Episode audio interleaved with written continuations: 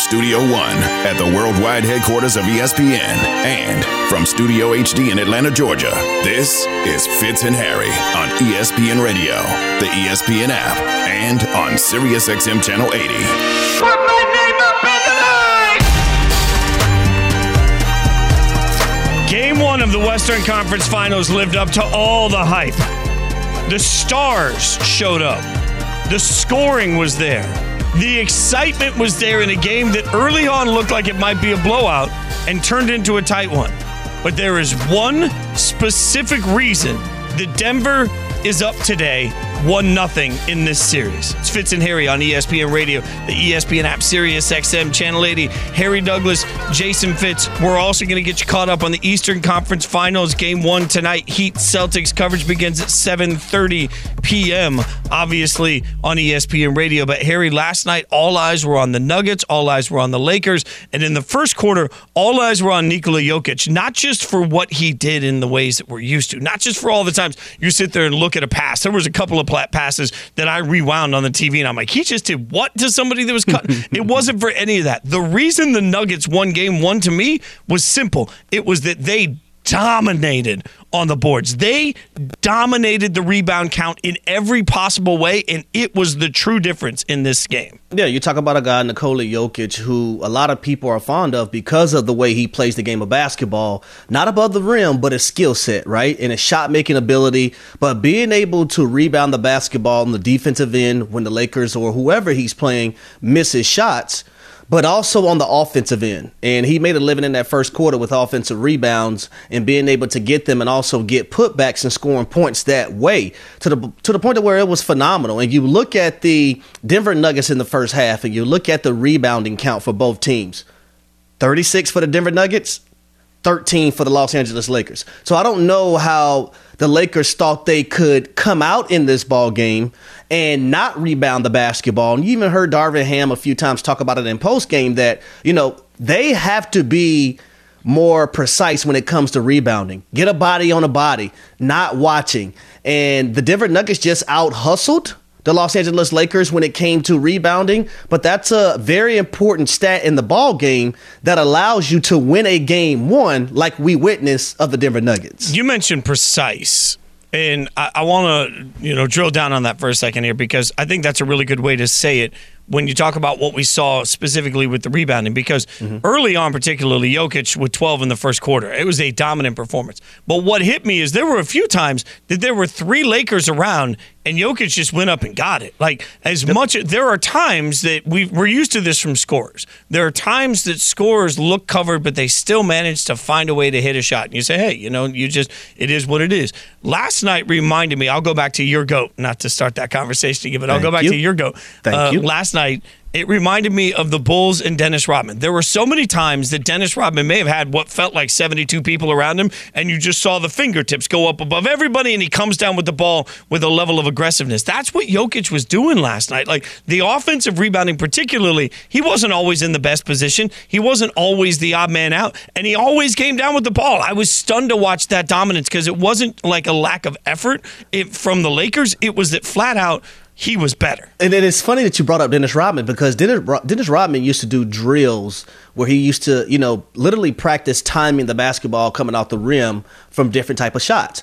And I think when you look at a guy like Nikola Jokic, he's not the most athletic, but if you time the basketball right coming off the rim, you're going to be able to get a lot of those. And also, he was able to, you know, a little volleyball tip, to tip the ball a little bit to himself a few times and be able to grab it on top of having that wide body that, you know, defenders uh, for for the Los Angeles Lakers, or I would say just players on their team, they can't get around because he is uh, not a small human being. So it's going to be tougher for those guys to be able to go get around him and go over top of him because of his size. But I just thought Jokic did a great job of timing the bas- basketball coming off the rim, but also tipping the ball to himself at times and putting it back up and never bringing it back down on the floor. Sometimes too, when you look at the numbers, they saw they shot uh, comparable. I'll say it that way, not exactly the same, but they shot comparably from the field. They shot comparably from the the three point line.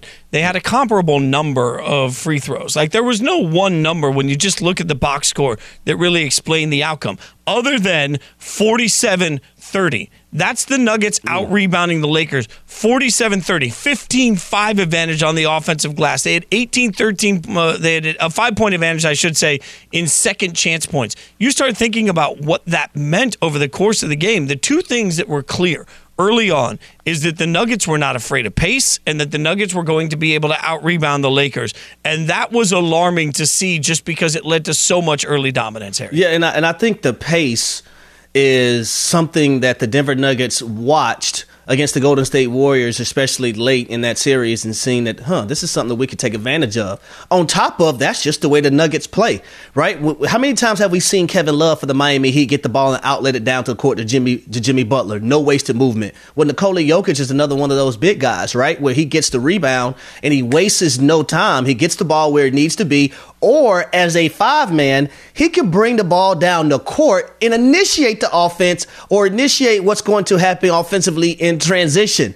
You don't have many five mans in the NBA. Let's just put it like this you don't have many five mans in the NBA, college, high school, uh, middle school basketball that can lead the break and get out and make the right decisions passing the basketball. And if no one declares on the defensive end, he can also take it to the hoop or stop and pop and hit the jump shot. That's the, the craziest part about it was you're right. Watching him take the ball and be really the one in control of bringing the ball yep. up and controlling the pace. And we've talked a lot about transition points, which, by the way, in the first half wildly favored the Nuggets. In the second half, not so much. But one thing that was interesting is it wasn't just baskets off misses. It was baskets. It was a set strategy. If you wonder what the Nuggets did during their time off. We've been saying on this show throughout the course of the playoffs, the way you beat the Lakers is you run at them. We saw the Grizzlies do it. You mentioned we saw the Warriors do it. I've asked several of our guests, why is everybody not just constantly pressing the turbo button against the Lakers? It seems to work. Last night, in the first half, particularly, it was the sprint down the floor on every inbounds that mm. I thought was mm. really a tone setter. And then once you got into your half court offense, all of a sudden, if Jokic has the ball, this is something, if you've watched a lot of Nuggets basketball, you see this. If you're new to it, you're going to appreciate it. You can't double team him because well, the minute you double team him, somebody's cutting to the basket and his vision is just better than There you anybody. go. And on top of, okay, Mike Malone isn't a stupid coach. It's a reason why they had the number one seed in the Western Conference, right? So he understands uh, from a certain point in the season last year that, that the Los Angeles Lakers played some tough defense and were one of the better defensive teams in the National Basketball Association. Okay, so what's one way to not allow that defense to set up? Even if it is a make, get the ball out quick and don't wait on them. And they had a clip, man, this morning on one of the shows where you literally seen at the made basket D'Angelo Russell had LeBron James, who's the oldest on the Los Angeles Lakers, sprinting back because he understands what the Denver Nuggets want to do. But you had three younger players for the Los Angeles Lakers looking and standing around watching. And next thing you know, Bruce Brown gets the ball. No one is under the basket. He goes one on one, makes a basket. Right. So now Bruce Brown has more confidence and just happened to hit 16 points in the ball game as well. But that's because of the Los Angeles Lakers not understanding that the Denver Nuggets wants to run. Not everyone on the Los Angeles Lakers basketball team because LeBron did it. But when the message isn't home all the way to all the guys, one through 15, you're going to have the lapses that you had in transition defense that the Lakers had last night. Yeah, and if they have those again in the next game, again, they play again tomorrow. So you're talking about quick turnaround to play. Now, this game was a blowout early and it became close. What's interesting here is hearing the two superstars say the same thing in different ways. First, I want you to hear what Nikola Jokic had to say right after the game about the way this game ended. I mean, we know that they're, they're going to come. They're going. They're coming. They're, that's a tough team, but. Um, win by one or win by 20 this time of the year, it doesn't matter. Win is a win.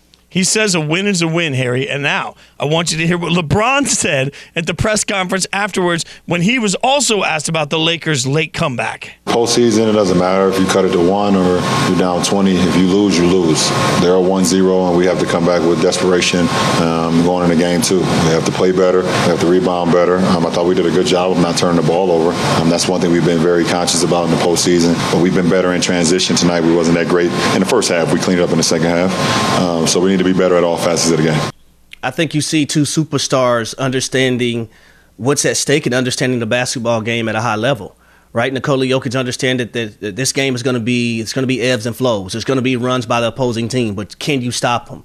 And if you're able to get a win, That's the most important thing, getting a win. Not saying he's satisfied because he's not satisfied as, at all. He understands this is a, you got to win four games to win this series to be able to go to the NBA Finals. And then LeBron James, I don't give a damn about no comeback. Yeah, we came back, we cut it to this three points or whatnot, but did we get the win? No, we didn't. Okay, so where do we need to be better moving forward in game two? That's the mindset of two superstar players, and it's the reason why both of these guys have been MVP of the league as many times as they have. Now, there were changes. There were significant changes made in the second half that may have contributed to making this game closer. We'll break them down for you. Plus, coming up, there was one major mistake that LeBron made. Harry saw it right away, blew up our group text. He'll explain it to you next. Could have changed the outcome of this game. We'll tell you why. Fitz and Harry on ESPN Radio and the ESPN app.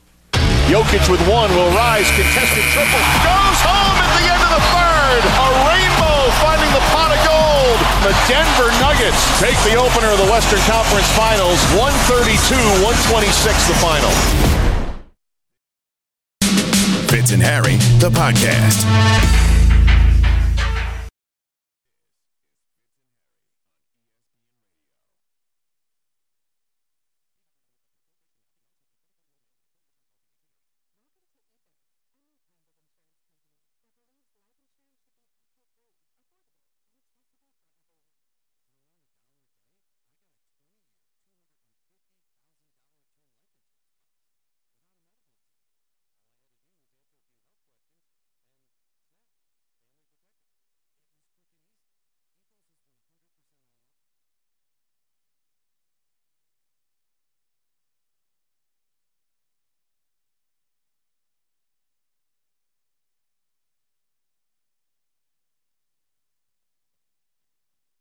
When we need to get inside the game, I know this whole game inside and out. we ask Coach Coach, hey coach. on Fitz and Harry.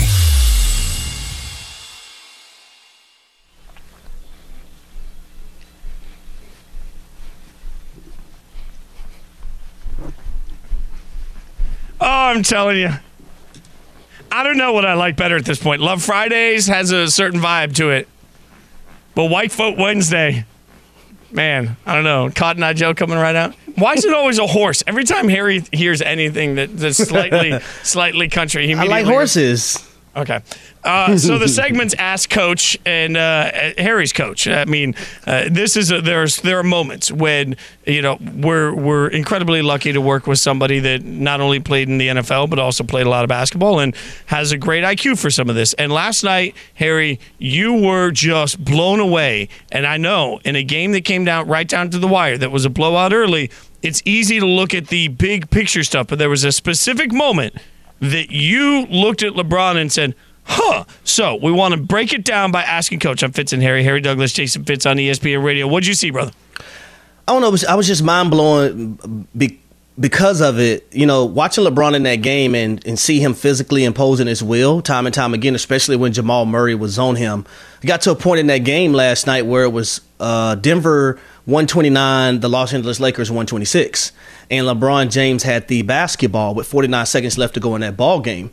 And I just want to rewind really quick, right? We got on Steph Curry in that in the previous series about settling for certain shots when Anthony Davis was on him, right? So now I'm gonna fast forward back to the game last night, and you know, nine times out of ten, LeBron James is going to win that matchup versus Jamal Murray if he drives that ball to the basket. And I just thought it was an opportunity for him to not settle for a three pointer and go for a quick two. And also, if Jokic was going to come up, who was guarding AD, you could have threw the alley hoop to Jokic, or you could have went in and got fouled and got an and one, or just took the two and been down one. Now, also on that play, you got to remember who's in the game for the Los Angeles Lakers. You have Hachimura, who was in that game, who's been shooting tremendously from the three point line in, in, in the playoffs.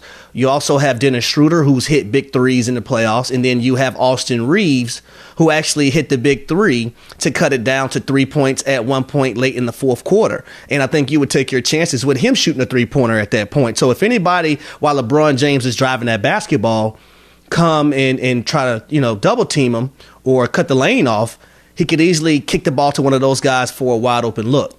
And, and kudos. but, uh, go ahead. Go ahead. No, on, on top of it, the part that, that really blew my mind is that Jamal Murray was exhausted. He was so tired to the point to where he had his hands on his knees before Le- LeBron James tried to make his move, on top of having five fouls. So you know he couldn't foul you in, in, that instance, in that point in the ball game. So I just thought it was a moment where LeBron James settled for a three pointer more so than going to get a bucket that I would have viewed as a 80% chance of him scoring the basketball at the rim. And uh, great job by our team if you're watching us in the app of finding the play and putting the play specifically up for us. Really appreciate the work that they do. The one thing I would say to your point is that I understand, and I think we all understand that we live in the world where that's a good basketball shot. Fine. But that doesn't always mean that taking the three yep. instead of the quick two makes a ton of strategic sense. And we've seen this several times in college basketball and the NBA over the last couple of months where we're scratching our heads at the end of a game saying, well, why not just take the quick two and live to continue to try and force this game down to the wire? Like, I, I don't understand it. As we saw in the replay, if you're watching the app, you mentioned it, but Jamal Murray had one hand tugging on his own shorts. I mean, he was doing what any of us that have ever played gym ball are doing at some point, where you're just huffing and puffing, right? And you're trying yep. to figure out a way to get that extra speed. And he had left, so he was backpedaling through such a bad position as you watch it I just don't understand why LeBron. I know he had the open look, but to your point, even with the open look, sometimes it makes sense to just say, hey, let's get the two here. Uh, you're talking about 44 seconds still left of the game, plenty of game to move back and forth on. It felt like it was one of those moments where you have to, and same thing we said about Golden State. Sometimes yep. you have to forget the chase you were in to make the game what it is, and you have to remember the game you're in right then. Situationally,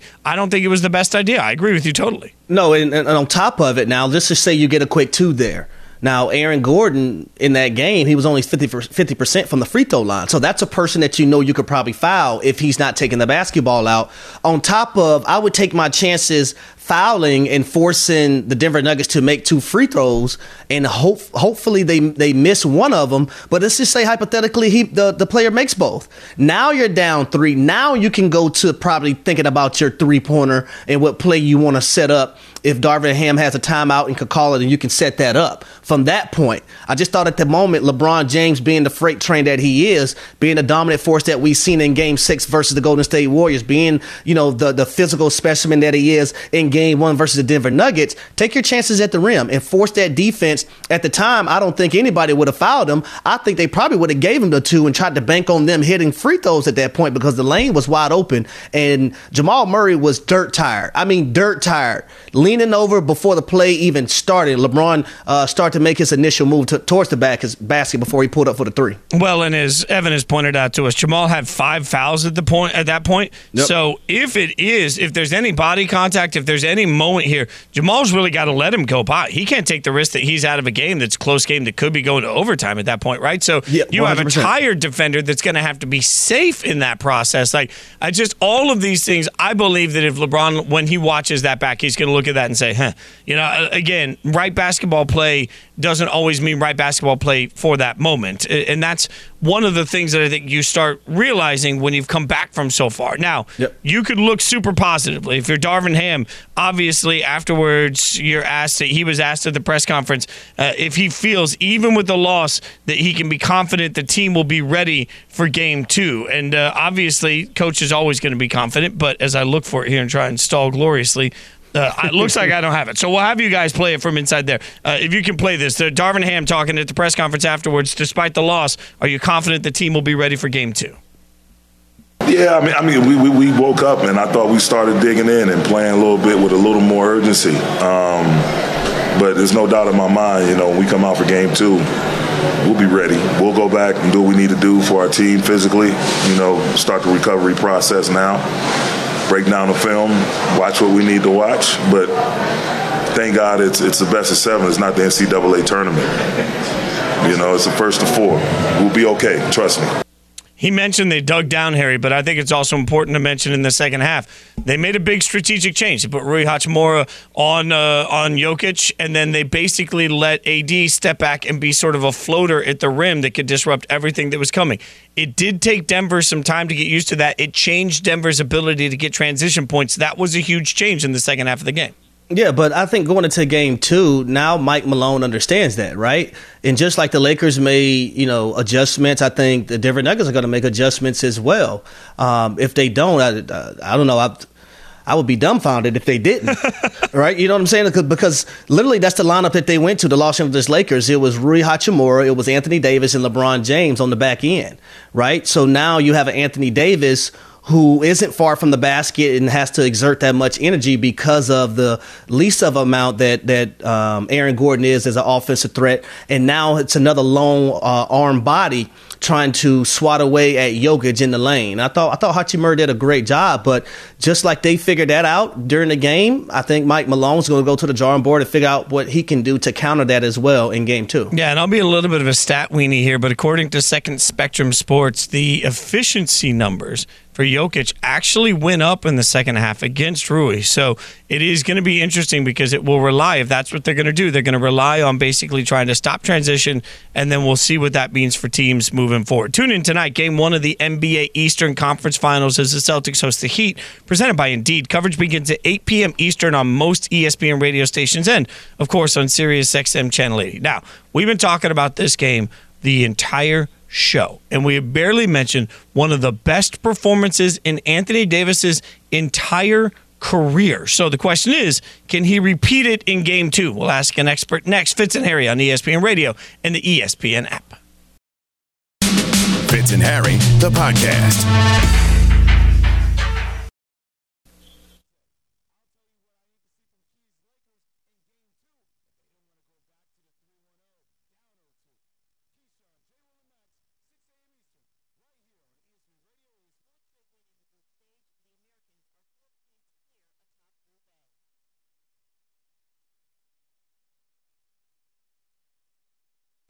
Jokic with one will rise, contested triple, goes home at the end of the third.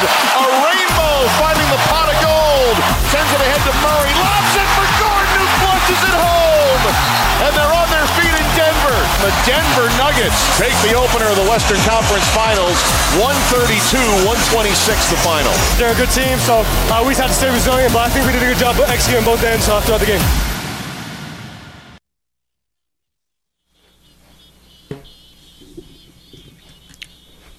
Fitz and Harry on ESPN Radio, the ESPN app, Sirius XM Channel 80. Harry Douglas, Jason Fitz.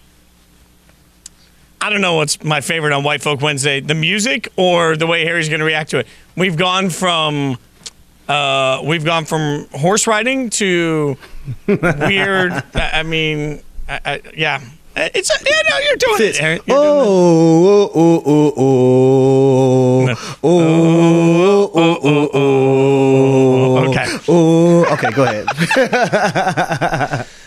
My God! It's just, we're just already off the rails. Travis Rodgers is going to help us get back on the rails. Host of Travis and Sliwa on 710 ESPN LA. One of our favorite Lakers experts. Great dude, great human being. I'm saying all this because I'm buttering you up after what had to be tough last night. The Lakers take a loss. I know, and, and Lakers fans hate me, Travis. I get it. All right, but let's start with AD. AD last night was remarkable. You've watched so much of him. What did you notice from his performance?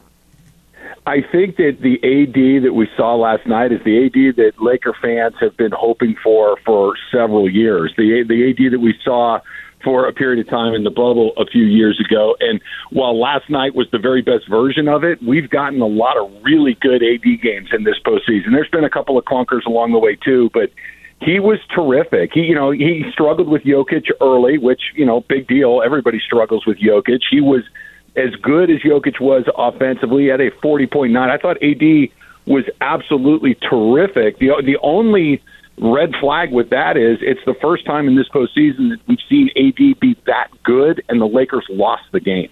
That usually that when the when he's somewhere between pretty good to excellent the way he was last night, the Lakers win the game and he was an A plus version of himself last night, but the Lakers still lost is one of the few negatives I take away from that game last night. I actually was pretty pleased with how it went, all things considered. And Travis, you mentioned the 40 points. I would throw on top of that 10 rebounds as well, a double double.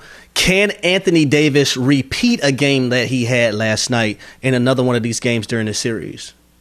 Yeah, Harry, I think that I think that's a great question, and I think it's a big. I don't know. I think nobody is entirely sure because it, it look even the very best players in the league have trouble doing what AD did last night, night after night after night. I don't know if he has to. I think he's got to be really good. I think he's got to be somewhere north of 30. I think he's got to be the defensive presence that he can be at times. Um, he needs to get a little bit better from a little bit more from his teammates. They need to be better on the glass collectively as a group. They can't get off to the slow start that they did last night.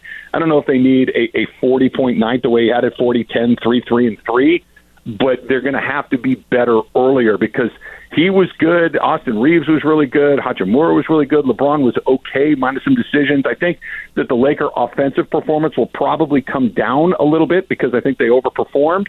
The question is, can they take that defensive effort and, and defensive consistency, something they've been really, really good at through the postseason, and kind of elevate that? Because I expect the offense to come down. It's a matter whether they can make it up on the other side of the floor.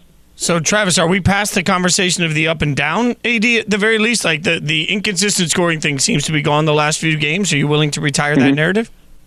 I, I think that the, the the giant swing Fitz between those two things is mostly gone. That you know, it, it felt like for a long time you're going to get 35 or 12.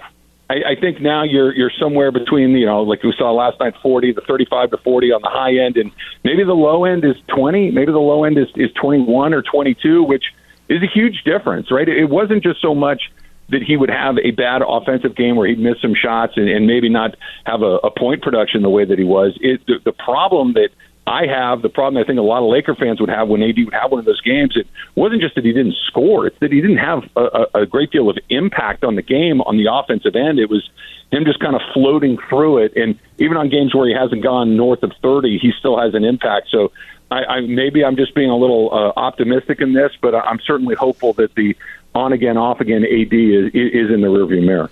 Now, Travis, one of our coworkers, Kendrick Perkins, tweeted after the game that the Lakers should feel extremely confident going into Game Two Thursday. Are you extremely confident heading into Game Two? Yeah, I agree with Perk. It's, it's funny because watching the game last night, it felt like they were behind by 30 and like five different points in that game, and then you'd look at like, well, they're actually only down 14 and then it would kind of get go up to 18. Like, okay, here it comes. They're going to be down 20. Eh, no, they're down 12. And up here we go. It's going to be 21, 22 again. And then you turn around, it's back to 10. That the Lakers showed an incredible deal of resiliency. I think that they'll be better defensively. I think they'll be better on the glass. And I think a big part of this too is the Lakers never rolled last night. There were a couple of chances for them to kind of say, okay, it's not our night. Were going to get blown out and kind of pack it in. They didn't do that. And then on the other side, with the Nuggets, they were really calm and good and excellent and executing and do all those things that you think of with Jokic for about three and a half quarters, and then it got tight, and it felt like they really kind of pucker factored, right? That they got very, very tight at the end of the game. They escaped. I think it was more of a of an escape for them than anything else. This is going to be a long series. I thought that the Lakers are probably going to have to find a way to win one in Denver, no matter what. Obviously, to win that series, but I feel pretty good about where they are, despite the fact that they lost a game that felt like they were going to get blown out for about two thirds of it. One thing we've talked a lot about on this show, Travis, is that whether it was Memphis or whether it was Golden State, it seems like the book on how to make life difficult for the Lakers is to push the tempo, which they did early in this game. I mean, it was almost a frantic pace, it felt like, for the first half, particularly. How do mm-hmm. the Lakers adjust to that? Well, I think what you have to do is you have to make it uncomfortable for Jokic too, and I think you got to see that in the fourth quarter. I thought that he looked a little gassed as well. I thought Hachimura did a really good job on him. I think that you you know obviously LeBron is in his 20th season. He's put more miles on his body than any player we've seen in this league, maybe forever. Um, they do want to go to more deliberate pace, but if you're going to do it, you got to make uh, you got you got to make Jokic, Jokic pay on the other end as well.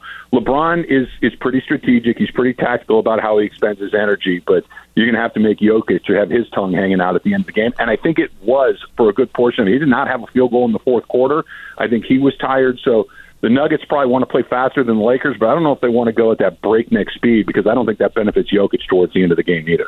Travis, really quick, the score was 129 to 126. LeBron, LeBron has the ball at the top of the key against Jamal Murray, who was tired. Lane is wide open. He settles for a three pointer. Do you like that decision, or would you rather see him go in for a two point basket with a lot of time still left? Look, yeah, yeah, Harry. I, I, I feel stupid criticizing LeBron James because he's, you know, if he's not the greatest player of all time, he's on the very short list. But I, I did not like it. I, I still think the most unstoppable thing I've ever seen in my lifetime of watching NBA basketball is LeBron James with a head of steam going to the basket. He's so strong. He's so powerful. He's so smart that maybe he makes an and one and get a three point play that way. Maybe he gets a, a layup. Maybe he kicks it to somebody for a three pointer. We saw them do that in their play-in victory over the Minnesota Timberwolves, which is exactly the play that, that, that sent them to that three-point lead right there. LeBron has not shot the three well, but if LeBron likes a shot, I, I, I feel bad saying, you know, don't take that shot, LeBron. But yeah, I'm, I'm with you. I would have liked to see him put his shoulder into somebody and go to the basket. Travis, as always, my friend, we appreciate you hanging out with us. Uh, can't wait to see the rest of this series unfold. Hope you come back and continue to share joy and happiness with us about all things Lakers. Even, you know, I appreciate your positivity. I need this. This just feels good. It feels good in my life, Travis. Well, anybody that listens to my daily show here in Los Angeles will know that positivity is not my default gear. I'm a little uncomfortable in this lane. So uh, call me after a win, and maybe I'll be more negative. We'll uh, see. Uh, we'll do it again. I love this. Like you're the anti-hero at this point. It's perfect. Travis Rodgers, ESPN 710 LA. Thanks, brother. Appreciate you. You got it. All right. So for all of the conversation about the Lake, the Lakers and the Nuggets, the Nuggets weren't the only big winners last night. We'll explain. Fitz and Harry, the podcast.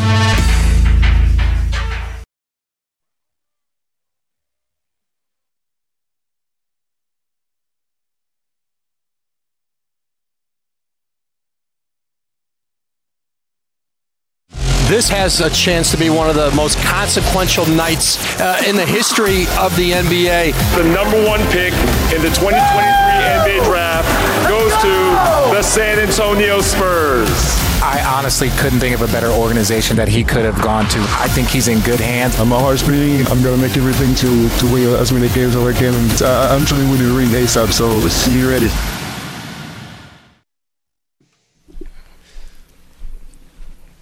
All right, everybody in San Antonio is just ecstatic. I don't what what is it impossible for Harry to dance normally? Like this is this is why white people just do this, Harry, and white people just like white white people just pop their head a little bit. You're giving me like a spastic moment, and I'm like, I, what? I don't I don't know what we're doing. White Folk Wednesday really should be Weird Dance Harry Day. Uh, yeah, I'm uncomfortable. Uh, Fitz and Harry, ESPN Radio, the ESPN app, Sirius XM, Channel 80. Harry Douglas, Jason Fitz. One San Antonio bar is uncomfortable after last night. They told patrons that came, they packed the place. The video's out on our ESPN uh, Instagram account.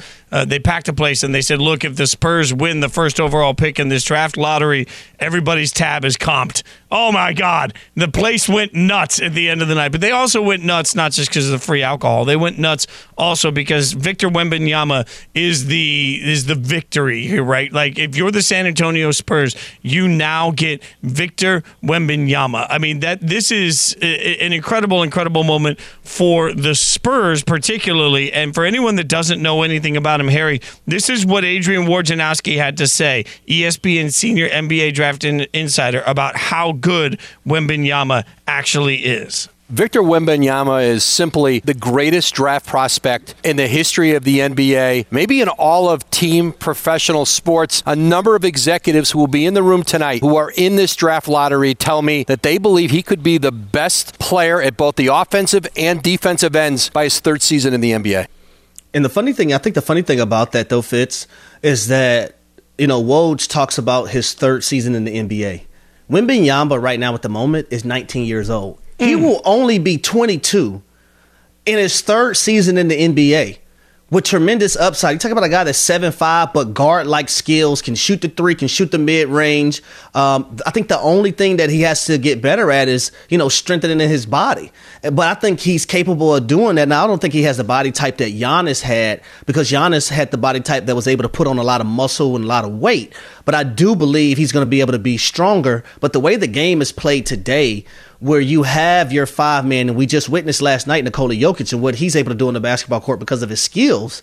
Wembanyama is in that category, right? Seven five can shoot over the defenders, can block shots at the rim, and when he does gain that weight and get a little bit stronger, I believe he's going to be a dominant player. But you look at the San Antonio Spurs, and for me, looking at the Spurs organization, it is basically the hub and the mecca when it comes to international players. When you think about international players, the first team that you think about is the San Antonio Spurs from Tim Duncan and where he's from originally, and then you look at Tony Parker from France, Boris Diaw, Manu Ginobili, and all those guys, and what Popovich was able to do with all those players and their skill set. So there's no one smiling uh, as hard as anyone in the, in the Spurs organization right now today, and I would especially say Gregg Popovich. So many people have also pointed out Wembanyama, for anyone that doesn't know, is he lives in France. He's French he grew up. Many people, I shouldn't say him, we don't know yet. Many people there actually have rooting interest in uh, the Spurs because of their international yep. ties. So, like, you think about what all of that means. Now, Brian Windhorst on ESPN NBA Insider on Get Up this morning told us exactly why. Not only, you know, you heard Woj say that he's the best prospect ever. This is why. This player is not like any other player. When you look at his frame, he absolutely will be embarrassed occasionally by somebody who is bigger than him. But I am going to tell you, and you're not going to believe what I'm saying here, but I am going to tell you that Victor Wembanyama can defend the rim and the three point line at the same time. You don't think it's possible until you see it happen with his length. Let me can I tell you why I'm laughing, Fitz? Yeah. Because immediately when when Windy said that, the first thing I thought about growing up watching Gumby, right, as a kid. and how Gumby, you know, his arms just stretch out and his legs just stretch out, and Wemby, uh, Wembanyama has part of his body in the lane to fill in the rim, but his limbs are so long to the point of where he can get out there and contest a three point shot at the same time it is amazing to think about what this means for him and also what it means for San Antonio.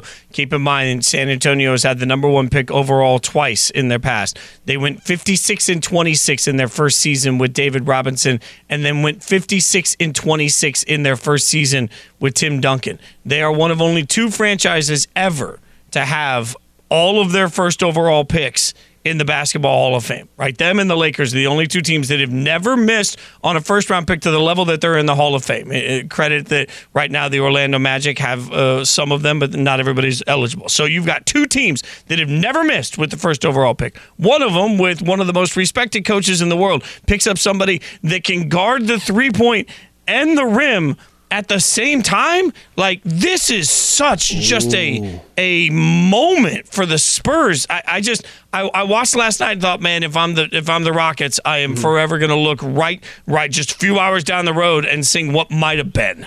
Well, I think this is a moment also for Gregg Popovich because you had a lot of you know rumblings. Is Pop done? Right? It, has he hit his coaching ceiling? Well, when you get the number one pick overall and you're able to take Victor Wembanyama with that first overall pick and you have the history that Gregg Popovich has with international players, oh, he just got some more blood flow pumped into his body. He, there's some more life. It's you talking about like how, how you're souped up on sugar. You talk about kids. Uh, I'm pretty sure Coach Pop is souped up on sugar right now to be able to have the luxury of coaching this young man and starting another trend with a player that's taken number one overall. He was there in 1988 as an assistant coach for the San Antonio Spurs when David Robinson got there. He was the head coach when they drafted um, Tim Duncan. Now he's still the head coach when they draft when they're going to draft Victor Wembanyama, and now they can start something else on top of you know, having draft picks and a lot of cap space to be able to bring guys in. Yeah, they have a ton of draft capital coming up. And I've spent a lot of time in San Antonio in my life, and it's a great city. It's also a more insul. Oh, Riverwalk is great. Yes, it's man. it's just a more insulated city than some places. Like if Wembanyama goes to a place like New York, L.A., or Chicago right out of the gates as a kid moving from France, how much different is his life than if he goes somewhere that has a history with international players, will put support around him that will help him make the transition to living in the U.S. and hopefully not feel as homesick and also, by the way, make him a better basketball player out of the gate. Like this is that rare. Oh my God, what a win for the player! What a win for the Spurs. The Spurs will be better, and I believe Victor Wembanyama will be better as a result of it. Coming up, one thing that should make Lakers fans very concerned after Game One. We'll tell you next. Fitz and Harry on ESPN Radio.